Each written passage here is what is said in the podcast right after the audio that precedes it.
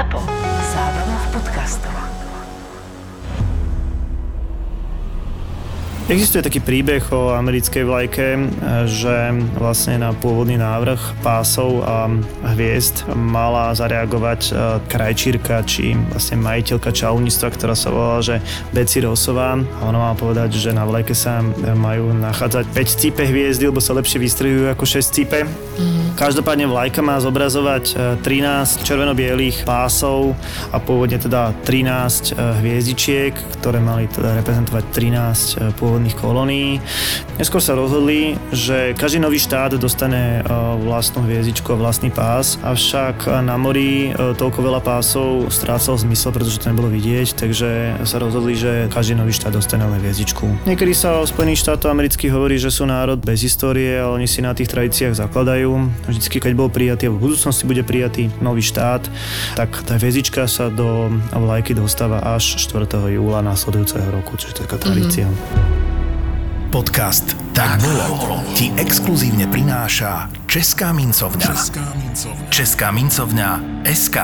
Vítajte v dejepisnom podcaste Tak bolo, kde vždy rozoberáme určité obdobie v dejinách. Dnes sa budeme venovať obdobiu vojny za nezávislosť na americkom území. A teda ako tam prišli prví osadníci, ako si zakladali prvé kolónie a ako to nakoniec vyústilo celé do konfliktu s Veľkou Britániou a ďalšími krajinami. Vítam opäť Juraja, nášho dejepisného kamaráta. Ahojte. Začneme tým, že čo teda predchádzalo vôbec vojne za nezávislosť. Úplne si tak skúsme nastaviť scénu. Čiže keď si tak zoberieme, že OK, španielských konkvistorov necháme na pokoji, v akom období tam začali prichádzať práve Angličania, Holandiania, Francúzi. To skutočné prichádzanie, dodám osídlovanie Ameriky, dajme tomu sústredíme sa na tých Angličanov, je niekedy v tom 1585, kedy Angličania založia prvú kolóniu na pobreží Atlantického oceánu. Táto kolónia úplne záhadne zmizne po 5 rokoch. Po osídlení alebo po ľuďoch nemáme absolútne žiadnu stopu, dodnes je to pomerne uh-huh. veľká záhada. A... Ale to nie sú tí prví osadníci, tí pilgrims, ktorí vymieniali moriaky. To sú e, ich predchodcovia asi o 30 rokov, čiže v roku 1620 dorazí do Ameriky loď, ktorá je známa Mayflower, a ktorá prinesie práve týchto prvých putníkov a oni založia novú kolóniu a táto kolónia bude vlastne práve spojená s tým, s tou tradíciou dní vďaky zdania, moriakom a tekvicovými koláčmi a, mm. tak ďalej. Len si to môžeme tak akože veľmi v stručnosti pripomenúť, aby, lebo to je taký známy sviatok, Deň vďaky vzdania. Poznáme to zo všetkých možných filmov filmov a tak ďalej, ale pritom možno veľa ľudí netuší, aký príbeh sa tým v skutočnosti je. Tá samotná tá kolónia nevedela úplne z čoho bude, z počiatku z čoho bude živá. Akoby tých prvých naozaj e, zimách bola tam podstatná tá pomoc domorodého obyvateľstva, ktorým práve poskytli to, to meso, povedzme tie moriaky. Na základe toho potom sa tá americká kultúra m, začala vrácať ako keby z vďaky k tomu, že teda tí prví osadníci prežili. Jasné. Konflikty s domorodým obyvateľstvom, k tomu sa ešte dostaneme, lebo to je samozrejme kapitola sama o sebe. Skôr ma zaujímalo, krem mimo týchto prvých otcov, pútnikov, akí ľudia tam prichádzali? Z anglickej strany to bola vyslovene um, náboženská emigrácia. Samozrejme nie len, ale v, uh-huh. v prvom rade sem prichádzajú ľudia, ktorí necítia náboženskú slobodu v Európe, v Anglicku a do toho nového sveta v podstate utekajú. Uh, sú to napríklad puritáni, taká zvláštna alebo svojská náboženská skupina, ktorá korešpondovala trošku s učením Jana Kalvína, Okrem nich potom samozrejme prichádzajú aj iné náboženské skupiny ako kvakery alebo baptisti. To znamená, že ten severoamerický kontinent ponúkal priestor na to, aby sa tu tá náboženská sloboda, alebo aby sa tí ľudia realizovali v tej náboženskej slobode. Keď sa niekomu niečo nepáčilo, mohol ísť o 50, 20, 100 kilometrov ďalej a založiť si novú kolóniu. S novým náboženstvom. Samozrejme, to je len jedna časť z tých kolónií, opakujeme, že mm-hmm. boli tam aj kolónie, ktoré vznikali na základe nejakej súkromnej aktivity, Postupne priebehu 17. storočia a potom v prvej polovici 18. storočia rastú najmä teda popri pobreží Atlantického oceánu tieto severoamerické, anglické kolónie. Vieme si vymenovať niektoré z tých takých prvých kolónií, ktoré tam vlastne vznikali, len tak pre predstavu, že kde to bolo? Jasné, Virginia. To bolo a... vlastne pomenované ešte podľa kráľovnej Alžbety, The Queen Virgin. Áno, akože bolo, bolo to pomenované podľa Virgin Queen, hej, mm. ale samozrejme ten názov vznikol pravdepodobne neskôr. Potom tam máme, ja neviem, George podľa kráľa Juraja, to je trošku neskôr, potom máme Carolina podľa kráľa Karola, Máme tam Massachusetts, čo je podľa indiánskeho kmeňa, New York, New Hampshire, uh, New Jersey, to sú všetko dve kolónie. Pennsylvania podľa pána Pena, zakladateľa kvakerskej kolónie. Oni sa tak uh, trošku rozlišovali, tie severné sa nazývali teda no, Nové Anglicko, tie južné boli južné kolónie, boli trošku charakterovo odlišné. Na tých južných uh, sa postupne vlastne vytvoria plantáže, či už teda bavlnové alebo tabakové a podobne. Zatiaľ, čo tie severné budú možno, by, by som povedal, také industriálnejšie, uh-huh. keď ten priemysel v tom pravom slova zmysle vznikne až, až neskôr. Hej. Okrem Angličanov tam ale chodili aj iné európske národy, teda napríklad konkrétne Francúzi, Holandiania. Kde sa tí usádzali? Spočiatku to nebolo vymedzené, že kde, kto, ako. Holandiania napríklad založia Nový Amsterdam, čo je dnešný New York. A Francúzi založia Quebec na začiatku 17. storočia a potom za vlády Ludovita 14. založia obrovskú kolóniu Louisianu. Čo je vlastne uprostred Severnej Ameriky dnešnej. Že nie je to kanadské územie. To je a ono, ono možno aj siahalo do, na, niekde za hranice kanadského, ale áno, je to z veľkej väčšiny na území dnešných Spojených štátov amerických. Ona bola teda nazvaná podľa kráľa Ludovita, hej, Louisiana, Louis. Aha. Takže môžem povedať, že na polovičke 18. storočia, keď sa sústrieme na dnešné Spojené štáty americké, neriešime Kanadu, takže je tam nejaký pás a, tých anglických kolónií, dovnútro zemie aj indiánske územie a za tým teda leží tá francúzska Louisiana. Uh-huh. Na severe vlastne nad tými e, kolóniami americkými sú Francúzi tiež. Aj, aj Francúzi, áno. A dá sa hovoriť potom, že na juhu sú potom Španieli áno, áno, a tak ďalej. Áno. Preto sa na to pýtam, lebo teda ideme sa rozprávať o takom prvom veľkom konflikte, ktorý tam e, vznikol v 50. rokoch 18. storočia. A, a bol to teda prvý taký naozaj že veľký globálny konflikt. A práve nebojovali tam s domácimi, ale práve, že to boli tie európske krajiny, ktoré tam chodili sa usidlovať. E, čo to spôsobilo? Konflikt, o ktorom si povedala alebo ktorý si načrtla, volá 7-ročná vojna. On to v skutočnosti bol asi prvý globálny konflikt, lebo sa odohrával aj v Európe, aj v Amerike, aj dajme tomu na kontinentoch, aj v Ázii. Na severoamerickom kontinente išlo v prvom rade konflikt medzi Francúzmi a Angličanmi, uh-huh. a s tým, že do toho boli do veľkej miery zainteresovaní aj uh, Indiáni, alebo teda pôvodné, pôvodné obyvateľstvo. Čo vlastne bola príčina tejto vojny, že o čo išlo? No, e, tá rivalita Francúzov a Angličanov e, bola vlastne dlhodobá. Oni zo strany anglických kolónií a anglických kolonistov, alebo amerických kolonistov, existovala obava, že ostanú takí uzavretí vlastne na tom pobreží, že uh-huh. ich to mhm. francúzske obklúčenie uzavrie. A samozrejme to nebolo jediné miesto, kde na seba na svete naražali tí Angličania a Francúzi. Uh-huh. Ale princíp... Čiže vyslovene iba si to odnesli z Európy na územie Áno, áno, ale uh, to nebolo len, že čisto anglicko-francúzska vojna, tam boli za, zainteresované Prúsi, Rakúšania. Na našom území sa tá 7-račná vojna bola vyslovene Prúsko versus Rakúsko, hej, uh-huh. čiže odohrávala sa aj u nás. Uh, boli do toho zamontovaní samozrejme Španieli a, a iné európske národy, takže tým, že vlastne tie kolónie boli po celom svete, preto o nej hovoríme ako o globálnej. No. Rozumiem. Um, hovorí sa teda, že jedna z, zo zámienok na túto 7-ročnú občianskú vojnu bola aktivita už známej postavičky George Washington, ktorý vraj uzavrel pakt s Indiánmi a, vlastne on ako keby rozputal tento prvý veľký globálny konflikt. Ako presne sa to stalo? To spojenectvo s Indiánmi je, možno je to otázka trošku sporu. George Washington viedol diplomatickú misiu, odohrávalo sa to vlastne pri rieke Ohio, bola to krajina, kde sa vlastne dotýkali tie záujmy Francúzska a Anglicka. A George Washington práve viedol túto diplomatickú misiu, aby nejakým spôsobom predostrel návrhy, respektíve predostrel stanovisko Angličanov, aby, aby Francúzi odtiaľ odišli. Čiže ho tam vyjednávať. Išiel vyjednávať. Predtým, ako sa mal stretnúť s Francúzmi, stretol sa so skupinou vlastne indiánskych vodcov, ktorí nejakým spôsobom nasmerovali jeho kroky a presvedčili ho o francúzskej agresivite.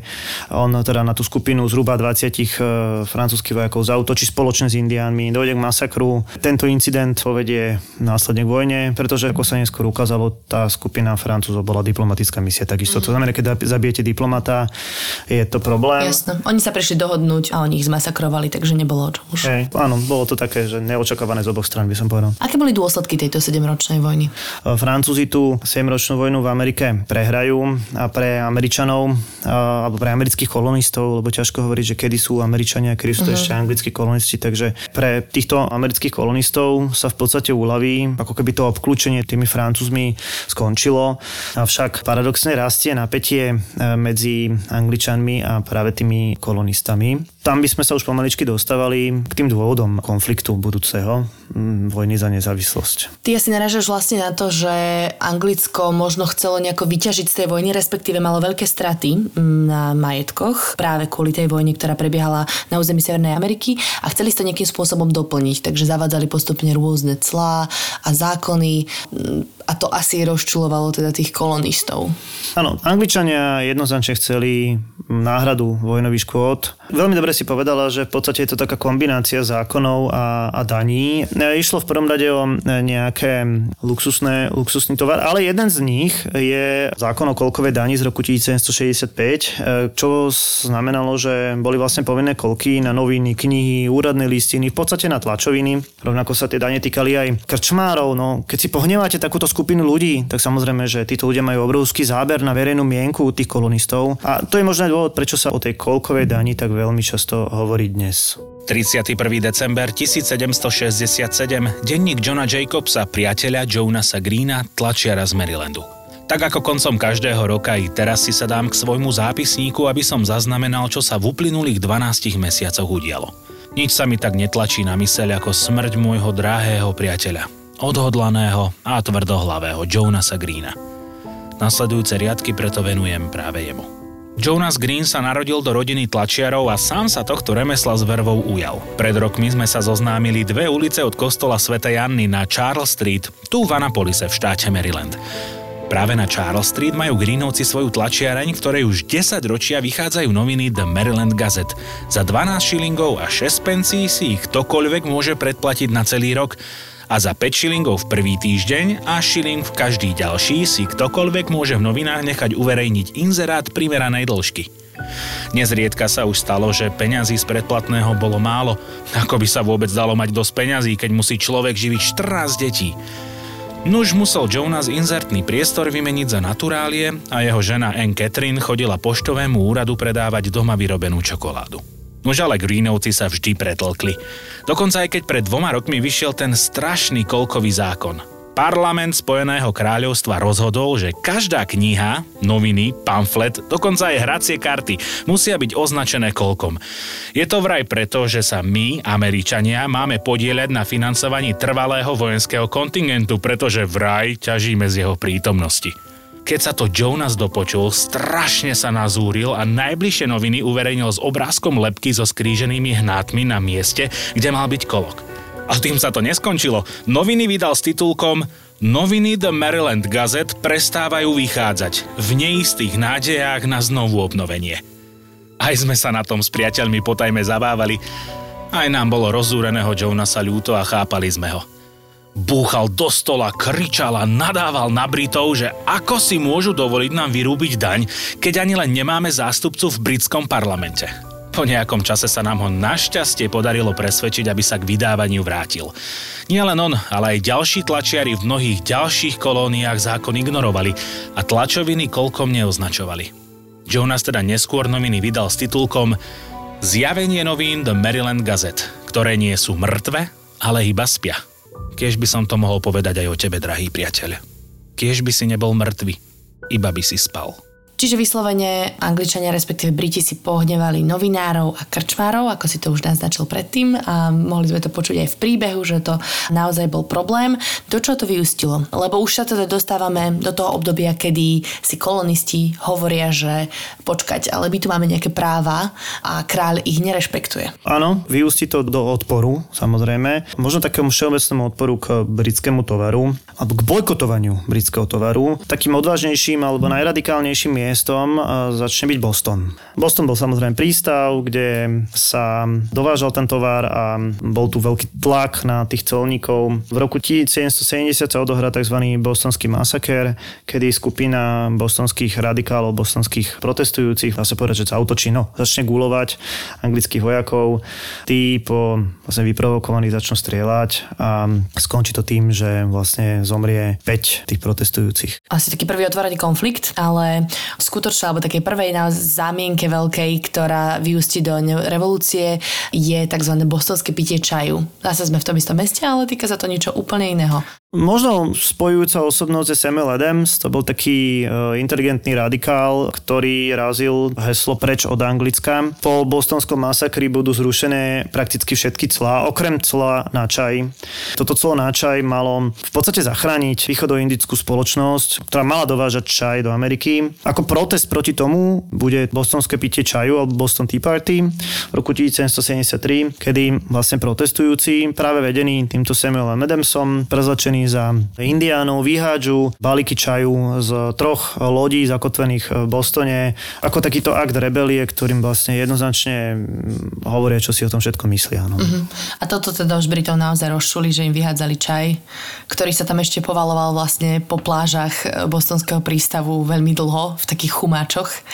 A, a teda to vyprovokuje už reálne konflikt medzi kolonistami a Britmi a začneme hovoriť o vojne za nezávislosť. Čo je ďalší krok, ktorý ako keby následuje?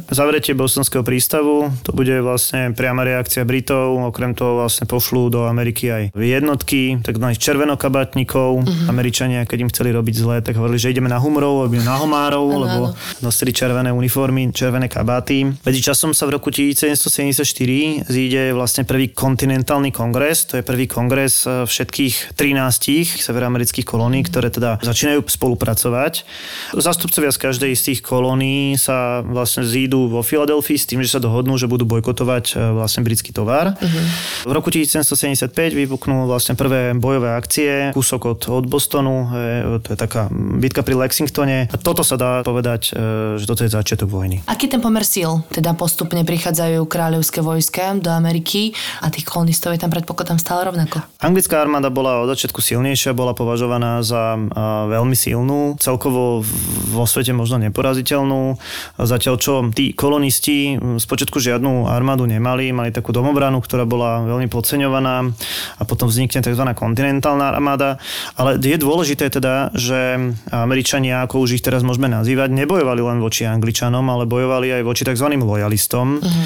A to boli uh, ľudia, ktorí zostali lojálni korune a ďalej sa do konfliktu vlastne zapájali veľmi intenzívne aj rôzne indiánske kmene, ktoré boli prevažne na strane Angličanov. Prevažne. Ty už si tak naznačil, že Američania už ich tak môžeme nazývať. To znamená, že už sa keby vyhlásili za samostatný národ. Kedy sa to stalo? A ktorý je ten dôležitý dátum, ktorý si pamätajú všetky americké deti? To bude ten 4. júl 1776. Samozrejme, nebude to teraz e, mávnutím e, čarovného prútika, že všetci si začínajú hovoriť Američania, ale samozrejme je to prijatie deklarácie nezávislosti, samozrejme vo Filadelfii, kde budú jasne zadefinované niektoré občianské a ľudské práva, čiže právo na život, slobodu a dosiahnutie šťastia. Takým hlavným autorom bol Thomas Jefferson, ktorá patrí medzi také zásadné osobnosti americkej revolúcie. Mimochodom, možno by som sa tu na chvíľučku pristavil pri tom, že či sa to volá teda vojna za nezávislosť, americká revolúcia alebo tzv. Great Rebellion, všetky sú správne. Keby tušil, že jeho vysnívaná India je v skutočnosti trikrát ďalej ako predpokladal, nikdy by neprevádaným západným smerom nevyplával. Vtedajšie lode by neuviezli dostatok zásob a všetci jeho námorníci by zomreli. 12. októbra 1492 však Krištof Kolumbus dorazil k neznámemu ostrovu, čo ho utvrdilo v presvedčení, že jeho výpočty sú správne. Predpokladal, že dosiahol východný breh Indie. Vyhraj na Instagrame podcastu Tak bolo striebornú mincu Objavenie Ameriky Krištof Kolumbus v hodnote 76 eur.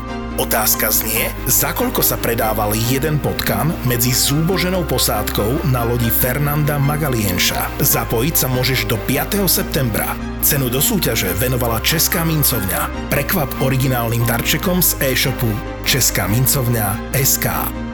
Dobre, späť k tomu Tomasovi Jeffersonovi. On eh, bol celkom taká zaujímavá postavička, lebo bol veľmi vzdelaný, bol to výborný právnik.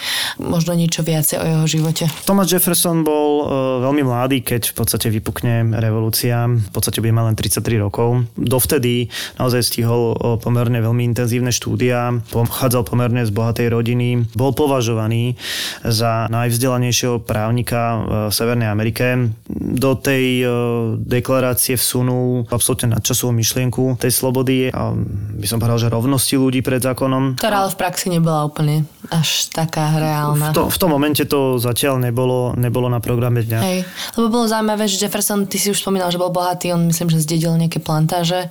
Hoci tvrdil, že všetci sú si rovní, tak sám bol otrokárom a mal niekoľko desiatok až stoviek otrokov. Bol otrokárom, aj keď teda navrhoval zrušenie otroctva, ale nepresadil to. To bude vec, ktorá mm, bude takým politickým ústupkom jeho. Samozrejme, že z dnešného hľadiska mu je to veľmi e, vyčítané. Medzi rokmi 1779 až 81 bude vlastne de facto guvernérom Virginie a potom e, po vojne za nezávislosť bude veľvyslancom vo Francúzsku. Neskôr sa stane americkým prezidentom uh-huh. dvakrát. Bude, Tretím, že? Uh, áno, s tým, že založí neskôr slávnu uh, univerzitu vo Virginii, bude sa venovať architektúre. Uh, taký fun fact je teda, že prinesie uh, macaroni and cheese, uh, teda makarony so sírom do, do Ameriky a objaví ano. napríklad uh, otačaciu stoličku a tak to sú naozaj také. Áno, áno, ten mac and cheese, to sa mi páčilo, lebo to vyhlasujú Američania za jedno, jedno zo svojich národných jedál teda. Ešte ma na Jeffersonovi zaujalo teda, že bol kryptofreak.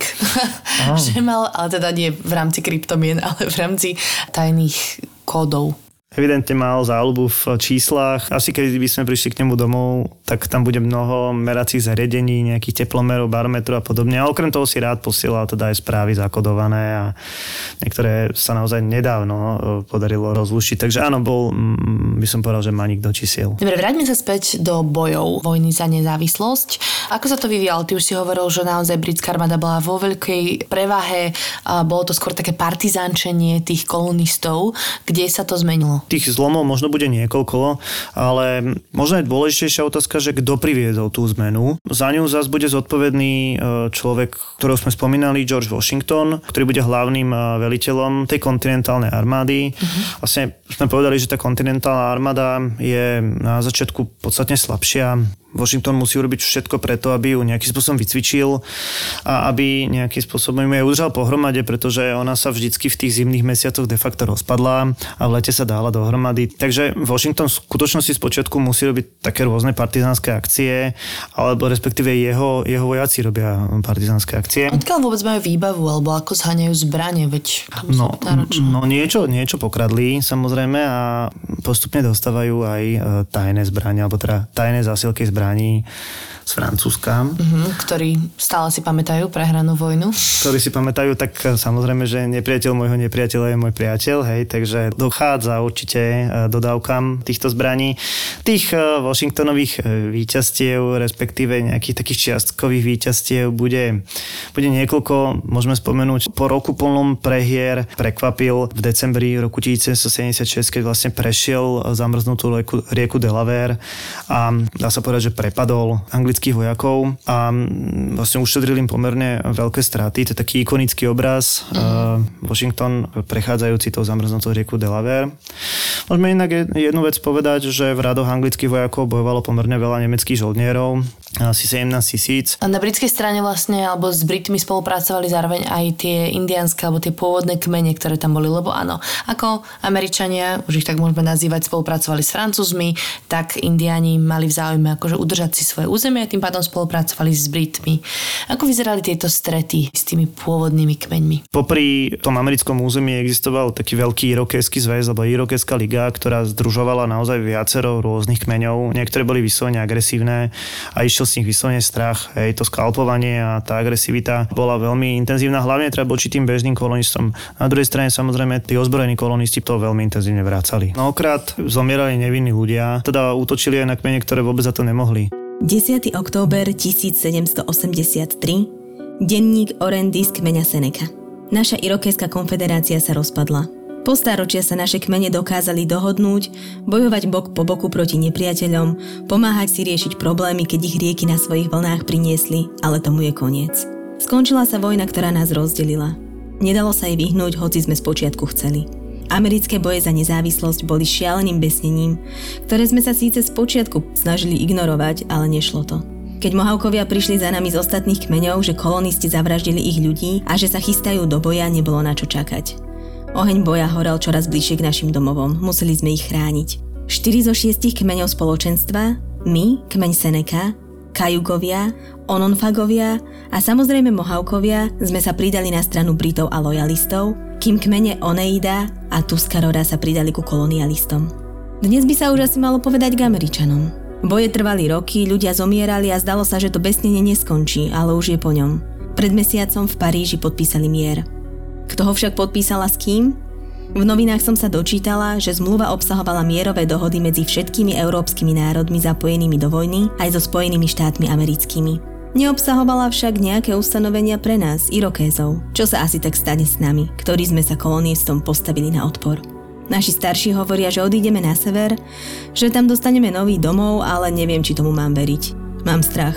Niekedy si myslím, že by bolo lepšie, keby som sa nebola naučila čítať. Ale môj otec, Američan, na tom trval kým som mala 10 rokov. Potom otec zomrel na osýpky. Skosili aj mnohých z nášho ľudu. S mamou sme vyviazli len zázrakom. Krátko po otcovej smrti sme sa s mamou vrátili k Irokézom. Možno to bola chyba. Možno som mala zostať v meste a za niečo sa vyučiť. Teraz viem akurát tak pestovať bôb a pliesť košíky z trávy a lístia. Taký najväčší zlom v tejto vojne za nezávislosť e, sa označuje bitka pri Yorktowne, ktorú viedol stále George Washington ako hlavný veliteľ. Čo sa tam stalo? Pri Yorktowne dojde porážke Angličanov práve touto Washingtonovou kontinentálnou armádou s obrovskou pomocou Francúzov. Uh-huh. To teda... Lebo stále boli ako keby v menšine, nemali by sami asi šancu. V samotnom Yorktowne to bolo už také teda meranie síl adekvátne uh-huh. a, a Yorktown je považovaný za takú rozhodujúcu bitku, pretože po tejto bitke už e, Angličania stratia motiváciu bojovať, možno stratia silu bojovať a de facto je to koniec nejakých väčších bojových akcií v Amerike. Teda aj vďaka tomuto sa George Washington teda tak vyznamenal ako víťaz celej vojny za nezávislosť a teda nakoniec sa stal aj prvým prvým prezidentom Spojených štátov amerických. Poďme si možno ale tak akože viac si povedať, kto to bol, odkiaľ pochádzal. George Washington bol syn vlastne majiteľa plantáže. Nie, nie až tak e, veľmi bohatý, nemal dobré vzdelanie, respektíve neadekvátne vzdelanie. Týmto faktom vlastne trpel v podstate po celý život. Uh-huh. Uvedomoval si to a neskôr si vlastne osvojí také zásady gentlemana, ktoré sa naučil vlastne na spameť. Týmto spôsobom sa v podstate chcel zaradiť do spoločnosti. Najskôr pôsobil ako zememerač, čo bola celkom dobrá práca. Celkom slušne zarábal a kúpi si takú osudovú farmu, ktorá sa že Mount Vermont a tá bude proste pre ňa veľmi dôležitá. A bude otrokárom, uh-huh. podobne ako Jefferson, bude vlastniť vyše 300 otrokov a v podstate jeho kariéra e, je veľmi úzko spojená s armádou. On chcel uspieť britskej armáde. Problém bude v tom, že on aj napriek svojim ďalším, možno lepším vystúpeniam ako na tom začiatku, e, bude vždy považovaný za menej cenného, pretože bude pochádzať z kolónií. Toho v podstate e, nejakým spôsobom aj e, bude stále odrádzať od tej vernosti ku kráľovi, od vernosti k Anglicku. Po vojne má tu gloriolu víťaza. V roku 1789 je zvolený vlastne za prezidenta. Tiež ním bude dvakrát s tým, že on sám vyberie e, miesto pre nové hlavné mesto, konec koncov je po ňom aj nazvané, mm. odmietne ďalší prezidentský úrad a napokon zomrie vlastne. Zomrie, zomrie na svojej farme. V tejto ceste za nezávislosť bolo uh, niekoľko ďalších významných osobností. Uh, volali sa tzv. Founding Fathers a, a medzi nimi už sme spomínali Jeffersona, už sme spomínali Washingtona a ďalší veľmi významný pán bol Benjamin Franklin, ktorý mal tiež veľmi významné postavenie v tom osamostatnení sa a boji za nezávislosť, ale možno nie práve z toho vojenského hľadiska, ale skôr z diplomatického hľadiska. Benjamin Franklin, jeho hlavnou zásluha vo vojne bude to, že dosiahne vlastne to partnerstvo, dosiahne to spojenectvo s Francúzskom a dosiahne teda tú vojenskú pomoc, kľúčovú pre Američanov. On sám je považovaný za génia doby. Bol najstarší, on sa mm, vlastne narodí v roku 1706, čiže ďaleko, ďaleko pred vypuknutím revolúcie. Že on je dosť starý vlastne počas tej vojny. Áno, zomre v roku 1790, teda ako 84 ročný, keď bude prijatá deklarácia nezávislosti, bude mať 70. Pochádzal z relatívne chudobných pomerov, ale veľmi rýchlo, dá sa povedať, že zbohatol, otvoril si tlačiareň a študoval v Londýne, bol to naozaj neuveriteľne inteligentný človek. On vyštudoval, myslím, že úplne všetky tie prestížne americké školy, že? No, mal, mal nejaké teda tituly z Harvardu, z Yale, mal kontakty s obrovským množstvom inteligentných ľudí vtedajšieho sveta. V roku 1731, ešte ako mladý, založil vo Filadelfii verejnú knižnicu, čo nebolo bola úplná maličkosť. E, neskôr sa stane vlastne zástupcom na Filadelfskom sneme, čiže vstúpi do politiky a bude aj prvým ministrom pôž v Spojených kolóniách. On bude takým e, možno tvorcom tej modernej americkej pošty. Toto ho privedie aj k viacerým vynálezom. Je známy Benjamin Franklin ako vynálezca bleskozvodu či bifokálnych okuliárov, ale nás možno v súvislosti s tou poštou zaujme vlastne vynález merača vzdialenosti, čiže kilometrov a takisto objaví alebo urobí mapu golfského prúdu, pretože bude ho hnevať, že z Ameriky cesta trvá inak ako z Európy. Bude mm, takisto známy tým, že sa zaoberal množstvom ďalších iných vecí. Študoval slnko, geológiu, archeológiu, zemetrasenia, mravcov. Svetové abecedy. Svetové abecedy. Um, elektrína sa stane v podstate jeho domenou. Takže to je genius, jeden teraz z najväčších, ktorý v tom čase možno po svete, ale v Amerike určite chodil. Mm. A teda on sa zaslúžil to spojenie s Francúzskom, pretože pôsobil ako veľvyslanec vo Francúzskom, myslím, že dlhé roky. A toto je taká veľmi zaujímavá príhoda, ako sa to prepája so Slovenskom, pretože on vo Francúzsku sa stretol so rodákom zo Slovenska s Moricom Beňovským. A teda Moric Beňovský vlastne vďaka tomu nakoniec aj išiel na územie Ameriky. Moritz Beňovský bol v tom čase teda už uh, madagaskarským kráľom. Ako, hej, čo a, je o ňom známe. Áno. A v roku 1777 sa vlastne stretne s Benjaminom Franklinom v Paríži a stanú sa s nich celkom priatelia.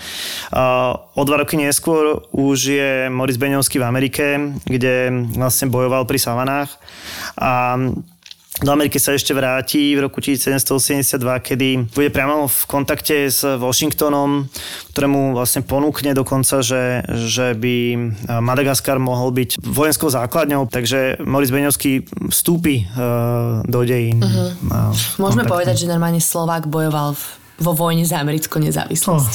Oh, rodák zo Slovenska. Dostaneme sa k tomu teda, do čoho celé to vyústilo. Vojna skončila, Briti sú porazení, predpokladám, že to veľmi ťažko znášajú. Tá vojna končí tzv. paríským mierom v roku 1773, čo je, treba povedať, že je prvá porážka Angličanov od storočnej vojny. Pre Ameriku to bola pomerne krvavá vojna, zomrelo 70 tisíc uh, vlastne tých amerických kolonistov. Lojalisti, uh, veľa z nich odišlo do Kanady. To boli tí vlastne stále verní britskej korune vojne? Áno, aj po vojne, hej. Čo bol problém, tak ostala nevyriešená otázka nejakej, nejakého politického usporiadania. Stále platili tzv. články konfederácie. To znamená, že tých 13 amerických kolónií boli také voľné spojenie štátov. Jedna vec je vojnu vyhrať a druhá vec je vlastne ustať to, čo príde po vojne. Hej. Čiže teraz začali skutočné problémy pre tých kolonistov. Tie problémy vychádzali hlavne e, z dlhov za vojny, hej, čiže z nehodnotených peňazí, samozrejme s tým spojená hospodárska kríza, ale samozrejme aj tá otázka tých domorodcov e, nebola doriešená. No a z tohto dôvodu v roku 1787 vlastne sa stretne ústavodárne zhromaždenie, ktoré začne pracovať na novej ústave. Kto bol súčasťou toho ústavodárneho zhromaždenia? To bolo uh, vyše 50 mužov uh, zo všetkých tých 13 štátov. Väčšina ľudí bola dobre situovaná, väčšina právnici a bohatí ľudia. No sú také tie párochne, šedé napudrované. Párochne, alebo áno, to nebola ani jedna žena. Mm-hmm. Je tu konflikt nejakých takých federalistov a federalistických republikánov. Postupne vlastne príde k nejakému kompromisu a je v septembre prijatá nová federálna ústava Spojených štátov amerických. A teda vytvoria ústavu, ktorá je naozaj že jedna z najprogresívnejších v tom čase, predpokladám. No čo je tá hlavná myšlienka, ktorú vlastne si Američania keby nesú až do dnes. Ty chceš asi počuť rovnosť, že? Áno, ale zároveň ti hneď som išla oponovať, že ale počkať, nebolo to úplne tak v poriadku, ale skúsme to rozvinúť. Kľudne, teda. kľudne môžem po, pokračovať v tejto debate. Uh, áno, rovnosť uh, človeka pred zákonom, je, to znamená, že je ako občianská spoločnosť zavedená, samozrejme, ale to už bolo aj tou deklaráciou. Ide uh, v tejto ústave naozaj o veľmi dobrý systém kontroly moci, rozdelenia moci a vzájomnej kontroly kontroly, čiže na tú zákonodárnu, výkonnú a súdnu. Čiže tá zákonodárna, to je samozrejme ten kongres so senátom, výkonná to je prezident a vláda a súdna je vlastne ten najvyšší súd. A vlastne jeden bez druhého, možno povedať, že nemôže fungovať. Uh-huh. A tam vlastne bol hneď vymyslený celý ten systém, že napríklad keď prezident by zomrel, čo však sa stalo niekedy v histórii, tak nikdy sa nebude voliť skôr ako 4 roky, ale bude ho zastupovať viceprezident. Tak toto funguje až do dnes. To je na tomto fascinujúce, že sa to nezmenilo. Možno to je na tej e, ústave, aby sme ju teda, samozrejme ona má svoje negatíva aj e, pozitíva. Asi tým najväčším pozitívom je možno to, že bola dodržiavaná a že je dodržiavaná stále a v podstate, že bola nadčasová, že tí ľudia, ktorí ju vytvárali, naozaj mysleli na rôzne veci, aj keď e, neskôr sa mnohokrát ukáže, že oni to mysleli dobre a, a dostalo sa to niekedy do slepej uličky. Mm. Samotná ústava mala aj veľkú skupinu odporcov, ktorí potom prijali vlastne veľkú listinu práv alebo listinu práv, čo sú tie dodatky, ktoré nejakým spôsobom tú federalistickú ústavu kontrolujú, respektíve modifikujú. Ale tie dodatky pribudali až neskôr, ako prvých, v čase. Tých prvých pár vlastne príde bezprostredne a postupne budú prijaté ďalšie a ďalšie. Jasné, ale to, čo si už naznačil, že áno, bola nám tá myšlienka rovnosti, ktorá ale reálne nebola úplne zavedená v praxi, to znamená, že nerešpektovali sa práva menšín, práva žien, práva pôvodných obyvateľov a tak ďalej, že toto Najväčší... Asi potom neskôr sa to riešilo tými dodatkami. Najväčší problém je samozrejme otroctvo. To je vec, ktorá môžeme tu rozprávať o, o rovnosti, ale v rámci nejakého udržania tej jednoty otroctvo nebolo zrušené. Takže toto je vec, ktorú treba tej ústave určite vyčítať. Ženy dostanú práva, volebné právo až e, po prvej svetovej vojne hej, v Amerike. A bude to samozrejme riešené jedným z dodatkov. Poďme sa ešte pozrieť, ako to uh, vyzeralo v takom úrade, alebo vlastne ako takéto niečo, táto ústava fungovala v praxi, lebo ďalší príbeh je priamo z kancelárie pre prezidenta Washingtona. 7. december 1790, denník Rosemary Williams, písárky a asistentky Georgia Washingtona. K svojmu denníku sa dostávam po veľmi dlhom čase, ale skutočne som nemala vôbec čas sa mu venovať. Veľmi dobre viem, že je to zvyčajná výhovorka takých neporiadnych zapisovateľiek, ako som aj ja, ale v tomto prípade je to naozaj pravda. Keby mi bol pred 5 rokmi niekto povedal, že budem žiť v hlavnom meste a pracovať pre prezidenta Spojených štátov amerických, dovolila by som si pri najlepšom maličkým kúsočkom srdca a mysle veriť, že sa to raz naplní. A teraz je to tak. Pracujem pre pána Georgia Washingtona. Tento rok sme neustále cestovali – Nielen, že sa Filadelfia stala dočasným hlavným mestom Spojených štátov a teda sme sa sem museli presunúť z New York City, ale cestovali sme aj do štátov na severe. Pán prezident pochádza z juhu, považoval preto za mimoriadne dôležité, aby na vlastné oči videl a zažil všetko, čo sa deje v krajoch, ktoré až tak dôverne nepozná, teda v Novom Anglicku, Connecticute, Rhode Islande. Ako inak, prešiel ich na koni a veľa sa rozprával s ľuďmi. Teda skôr počúval, ako sa rozprával. Nielen, že je náš pán prezident pre svoju strohú povahu i vojenskú zvyklosť málovravný, ešte ho aj trápia zuby. Už v čase svojej inaugurácie mal jediný vlastný zub a rôzne protézy, ktoré používa, ho len trápia. Je jedno, či sú z dreva, alebo sú to konské, krauské, či dokonca zlaté zuby. Často vidím, ako mu tvárou prebehne bolestný, zachmúrený výraz. Isté je to kvôli tomu, ale je pravda, že už aj mne sa podarilo pánu prezidentovi spôsobiť bolestný a zachmúrený výraz. Nijako som mu neublížila, to bože chráň, ale prišla som neskoro. Pán prezident nie je najtrpezlivejšej povahy a jeho vojenská minulosť ešte pridáva nástojčivosti na presných príchodoch. Raz sa mi to ale nepodarilo. Inak si však myslím, že je so mnou spokojný. Snažím sa mu vo všetkom pomáhať a mám vraj podľa neho jednu dobrú vlastnosť – Vraj nezavadziam a nekladiem hlúpe otázky. Nie je to síce veľmi milé niekomu takto povedať, čo si o ňom myslíte, ale predsa len vedie to prezident Spojených štátov a ak sa mi bude ďalej dariť, nezavadzať mu, možno ma v lete ako pomocníčku vezmu aj na juh, na farmu Washingtonovcov v Mount Vernon. Ešte posledná otázka je, ktorá podľa mňa je celkom zaujímavá, že ako sa táto revolúcia vlastne odrážala vo svete? Tí francúzski veteráni, ktorí prichádzajú domov, vlastne prinášajú tie myšlienky americkej revolúcie, prinášajú tie myšlienky rovnosti, slobody. No a keď tak zoberieme, tak v roku 1783 je uzavretý parísky mier a v roku 1789 vlastne vypukne veľká francúzska revolúcia, takže mm. budú mať, alebo budú jedným z dôvodov vlastne vypuknutia francúzska revolúcie. Dobre, dajme si popkultúrne odkazy takto na záver americkej vojny za nezávislosť, kde sa naši poslucháči posluchačky môžu viacej dozvedieť o tom? Tomu obdobiu pred americkou revolúciou, čiže obdobiu tých indiánskych vojen a obdobiu tej druhej polovice 18. storočia sa venuje najmä posledný Mohikán s, skvelou hudbou a uh-huh. možno tým pomerom v tom americko-kanadskom pohraničí. No a vojne za nezávislosť e, asi taký najznámejší blockbuster je e, Patriot, teda film s Melom Gibsonom, ktorý mm, Má viacero takých možno chybičiek, alebo určite teda je tam veľa chyb, ale ten samotný príbeh e, je na pozadí tej americkej vojny za nezávislosť. Vykresluje tú situáciu, ktorá tam vtedy bola. Bohužiaľ nie sú ani jeden nie na Netflixe, už som hľadala. Ale určite budú niekde iný dostupné. Dobre, Juraj, ďakujem pekne. Myslím, že sme to dneska zhrnuli celkom slušne, takže tu by som to uzavrela a ďakujeme všetkým poslucháčom a posluchačkám, e, že ste si nás aj dnes vypočuli.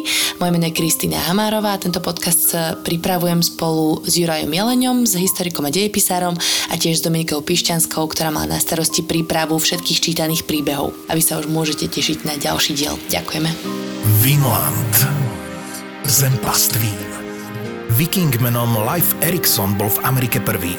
So svojou posádkou sa doplavil na dvoch drakaroch k územiu dnešnej Kanady dávno pred Krištofom Kolumbom. Vyhraj s podcastom Tak bolo striebornú mincu objavenie Ameriky Life Erikson. Napíš na Instagram podcastu Tak bolo pod príspevok s mincov Lifea Eriksona správnu odpoveď na otázku Akej farby bola tunika Lifea Eriksona v prvom príbehu? Zapojiť sa môžeš do 5. septembra. Zo správnych odpovedí vyžrebujeme jednu alebo jedného z vás, ktorý získa striebornú mincu Lifea Eriksona objavenie Ameriky v hodnote 76 eur. Cenu do súťaže venovala Česká mincovňa. Česká mincovňa SK. ZAPO. Zábrná v podcastovách.